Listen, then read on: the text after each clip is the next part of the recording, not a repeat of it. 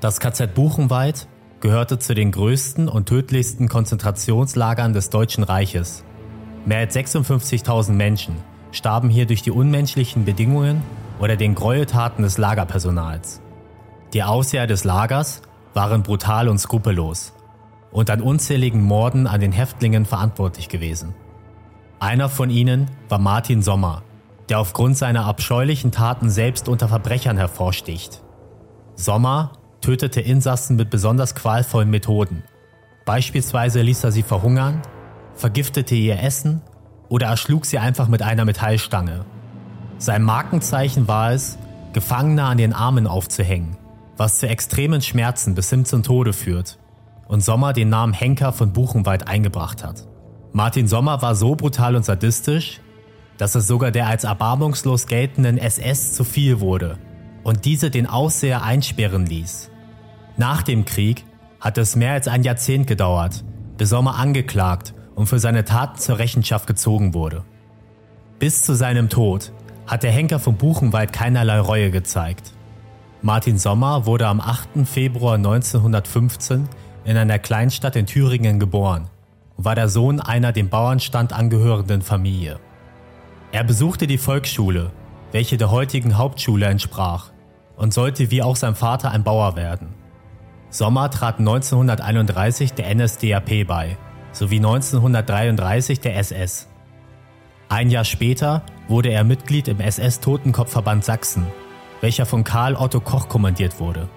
Die Totenkopfverbände waren eine Spezialeinheit der SS, deren primärer Zweck die Beseitigung politischer Gegner, der Ausbeutung von Juden und anderen nicht akzeptierten Minderheiten sowie später der Internierung von Kriegsgefangenen war.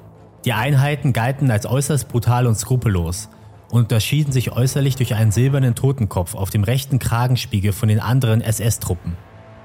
Ab Juni 1936 wurden die SS-Totenkopfverbände reorganisiert und 1937 den zu dem Zeitpunkt größten Konzentrationslagern Dachau, Sachsenhausen und Buchenwald als Lagerwachen zugeordnet. Nach einem Motorradunfall wurde Martin Sommer im Juni 1937 in den Kommandostab des gerade in der Entstehung befindlichen KZ Buchenwald versetzt. Sein vorgesetzter Lagerleiter war wie im SS-Totenkopfverband Sachsen Karl Otto Koch, welcher im Sommer einen zuverlässigen und skrupellosen Mitarbeiter sah. Im Juli begannen die Häftlinge aus umliegenden Konzentrationslagern mit dem Bau der Anlage, wobei das Hauptgebäude bis Anfang 1938 fertiggestellt wurde. Nachdem Martin Sommer zunächst Aufseher eines Häftlingsblocks war, wurde er im Herbst als Verwalter des Arrestzellenhaus, den sogenannten Bunker, eingesetzt.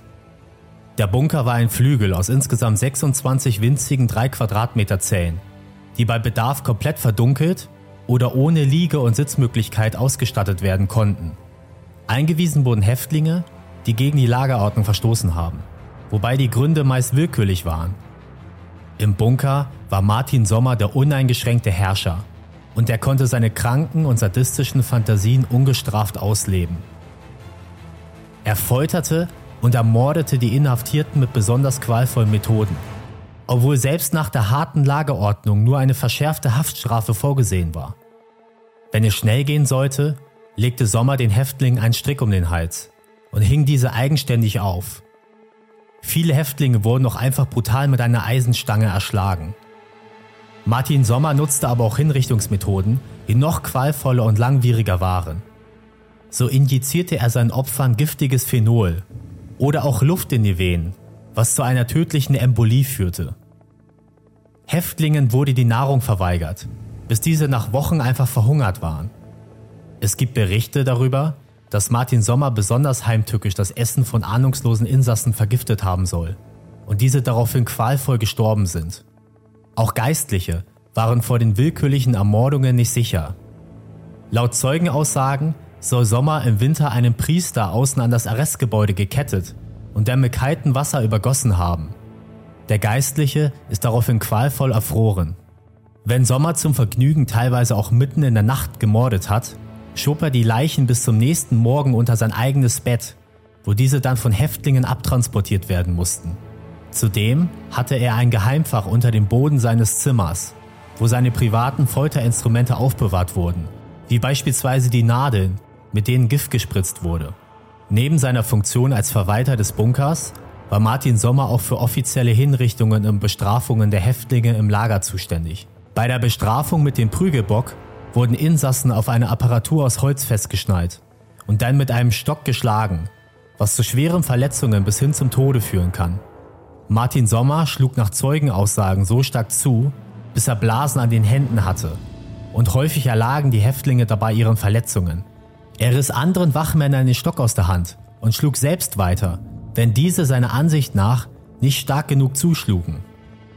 Aufgrund des Verdachts auf Korruption im KZ Buchenwald wurden Mitte 1943 Ermittlungen durch einen SS-Richter angeordnet. Im Fokus stand der Lagerkommandant Karl Otto Koch, der sich zusammen mit seiner Ehefrau Ilse Koch über Jahre hinweg unerlaubt an den Wertgegenständen der inhaftierten Juden bereichert haben soll. Mitte 1943 lagen auf ihrem Bankkonten 70.000 Reichsmark, was umgerechnet auf heutige Werte mehr als eine Million Euro entspricht. Karl Otto Koch wurde im Zuge der Korruptionsaffäre festgenommen und im April 1945 in seinem eigenen Lager hingerichtet. Im Rahmen der Ermittlungen geriet auch Martin Sommer ins Visier der Untersuchung. Es kamen nun eine Vielzahl an heimlichen Tötungen von Häftlingen zutage, woraufhin er verhaftet wurde. Martin Sommer verbrachte fast zwei Jahre in Untersuchungshaft. Aufgrund der schlechten Kriegslage des Deutschen Reiches kam es aber nie zu einem Prozess. Infolge des Mangels an Soldaten wurde er Anfang März aus der Haft entlassen und in einer Panzereinheit an der Westfront eingesetzt. Bei schweren Gefechten wurde sein Panzer am 8. April 1945 von der Bombe eines amerikanischen Flugzeugs getroffen und Martin Sommer wurde schwer verwundet wobei ihm sein rechtes Bein amputiert werden musste. Nach dem Aufenthalt im Lazarett geriet Sommer in amerikanische Kriegsgefangenschaft, wobei er mit falschen Namen eine andere Identität annahm. Aufgrund seiner Invalidität wurde er 1947 in ein Versehrtenheim entlassen, in dem er aber 1950 von einem ehemaligen Häftling erkannt wurde. Martin Sommer wurde daraufhin festgenommen, wobei es erst 1955 also ganze fünf Jahre später zu einer Anklage kam. Der Prozess wurde jedoch aufgrund einer bescheinigten Verhandlungs- und Haftunfähigkeit abgebrochen. Trotz der vorhandenen Beweise für seine Verbrechen beantragte Sommer eine Rente für seine dienstbedingte Behinderung, welche sich auf eine Einmalzahlung von 10.000 D-Mark und monatlichen Zahlungen von 300 D-Mark belief. Das durchschnittliche deutsche Jahresgehalt betrug 1955 gerade einmal 4.500 D-Mark. Sommer bekam seine Rente und heiratete 1956 eine 21-jährige Krankenschwester. Doch das Glück des Kriegsverbrechers währte nur kurz und Martin Sommer wurde 1957 erneut verhaftet. Im Prozess vor dem Landgericht Bayreuth wurde er wegen der Tötung von mindestens 25 Häftlingen durch Injektionen zu einer lebenslangen Freiheitsstrafe verurteilt. Zudem wurden ihm seine bürgerlichen Rechte und damit auch seine Rente aberkannt. Das Verfahren erfuhr große Aufmerksamkeit in den Medien und ließ die Einsicht wachsen, dass die Strafverfolgung von NS-Verbrechern bisher nicht abgeschlossen war. Mehr als 30 Jahre verbrachte Martin Sommer hinter Gittern, bis er am 7. Juni 1988 verstarb. Sommer gehörte zweifelsfrei zu den größten Sadisten und kaltblütigsten Mördern der NS-Zeit. Er konnte sich mehr als zehn Jahre lang einem Prozess entziehen und hat am Ende doch seine gerechte Strafe erhalten.